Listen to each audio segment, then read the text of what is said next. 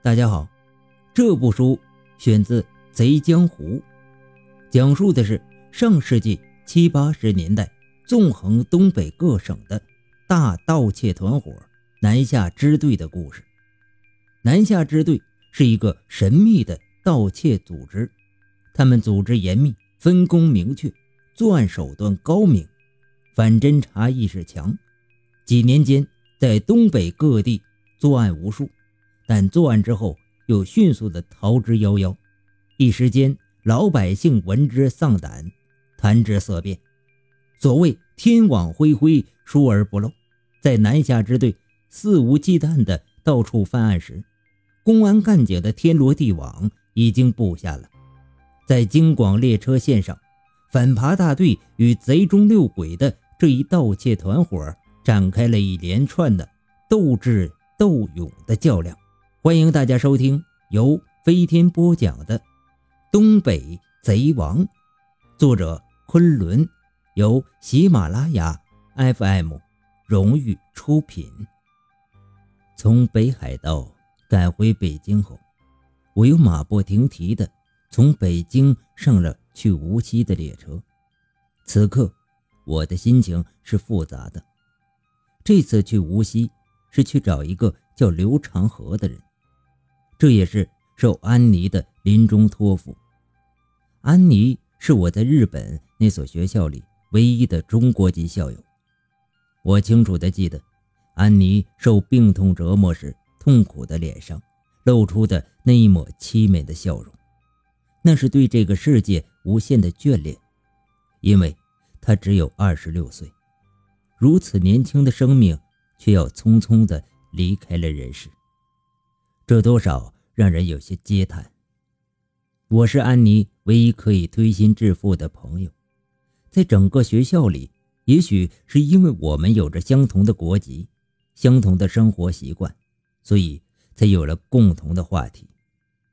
安妮是一个坚强的女孩，也只有我才有幸知道她的心事和秘密。然而令我意想不到的是，她患有白血病，这个噩耗是她在生命的最后时刻才让我知晓的。在她离去的前夜，我是陪伴她病床前唯一的人。她断断续续地将一件事情托付给我，那是一个我之前怎么也想不到的秘密。坤哥，你知道吗？我是个孤儿，谢谢你能来陪我。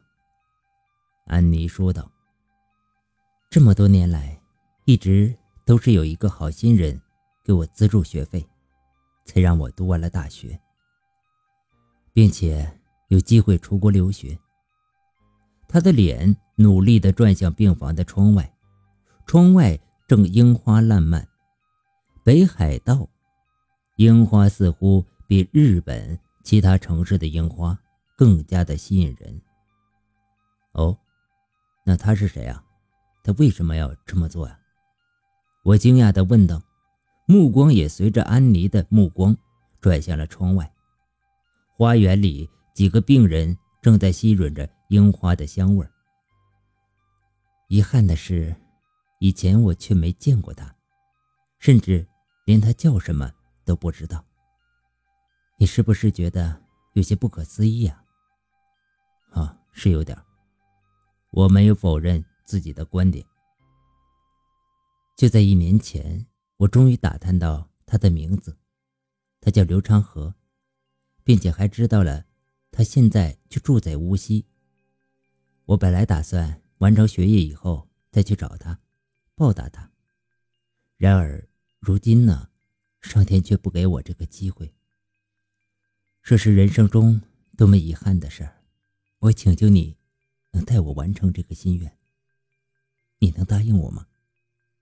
面对安妮这样的请求，我有些犹豫，但是一看到安妮那恳求的目光，顿时我心里有所犹豫，顷刻间的被融化了。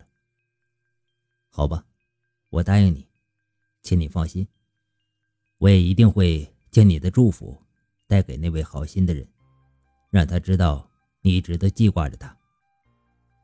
安妮拿出一沓厚厚的奖状，以及荣誉证书，这些都是他上学时优异成绩的证明。他望着这些东西的时候，露出欣喜的笑容。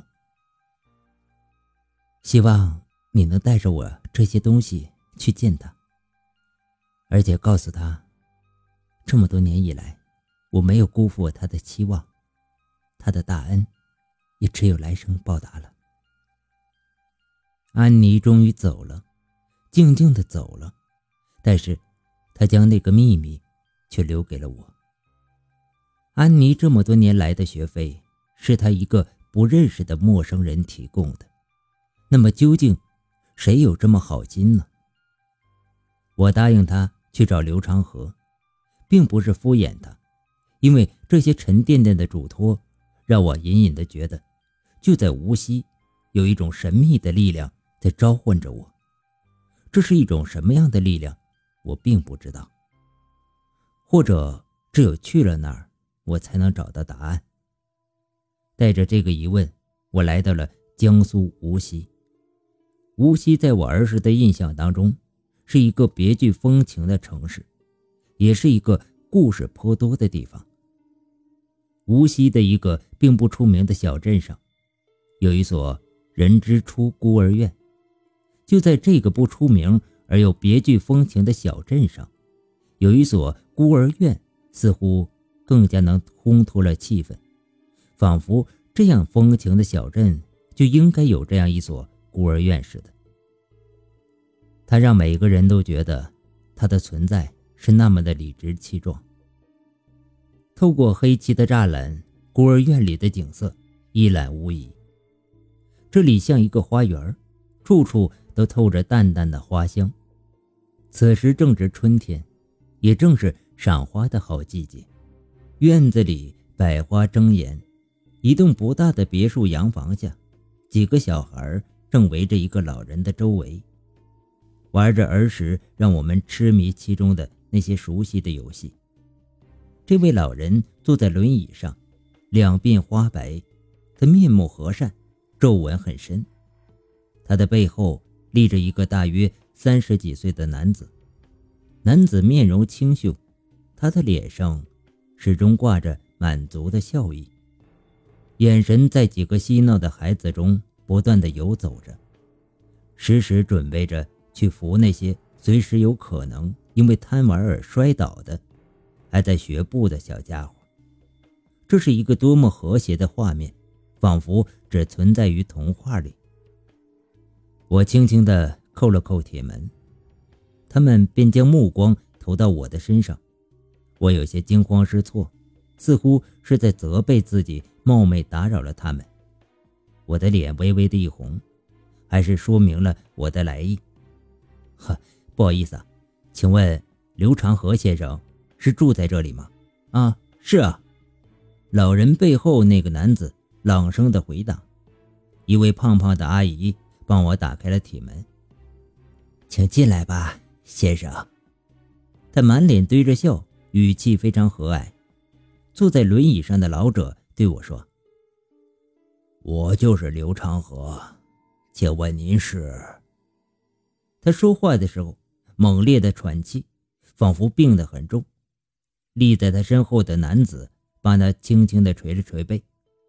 我半蹲在老者的膝前，对他说道：我是受一个叫安妮的女孩之托来找您的。哦，安妮，啊，是她呀。她现在过得怎么样啊？在国外还习惯吗？呃，对不起，我带来的是不幸的消息。安妮，她前几天因为白血病而离开了人世了。这是一封他给您的感谢信，还有这些年他的优异成绩的证明。我拿出一封信以及厚厚的奖状，老人的脸上顿时涌上了悲伤，两行泪水在满是皱纹的脸上流淌着。男子抽出了信，读了起来。信很长，信中表达了安妮对这位好心人的感激之情，也对自己不能报答他的大恩而表示遗憾。刘长河脸上的泪水在午后的阳光下格外的显眼。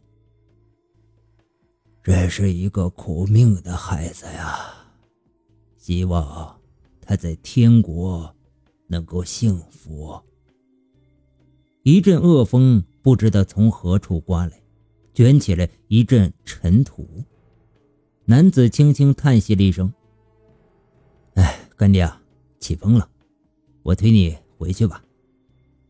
正在此时，孤儿院外的马路上，几辆警车呼啸而来，停在了门口。这与此情此景显然极为不协调。警车上下来几个身着警服的人，直接闯过了孤儿院的铁门。为首的警察身材高大，瘦小的脸庞上那双眼睛如同火炬一样炯炯有神。他径直走到刘长河面前，亮出了警察证，并向刘长河挥了挥手中的一张纸，然后说道：刘长河先生，我是谁就不用多介绍了吧。我们怀疑你涉嫌参与多起重大谋杀案，你被逮捕了。刘长河仰天大笑之后说：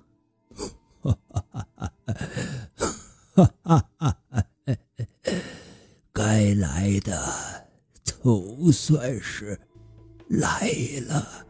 他话音刚落，并不停地咳嗽，身后男子急忙帮他捶背，然而一口鲜血从他口中喷出来，他头一歪，倒在了轮椅上，停止了呼吸，笑容僵直在脸上。孤儿院里传来了一片哭声，孩子们猛烈地摇着老人的身体，希望唤醒他，然而一切都是徒劳。一个孤儿院的院长何以与多起谋杀案有关呢？这又是一个怎样的故事呢？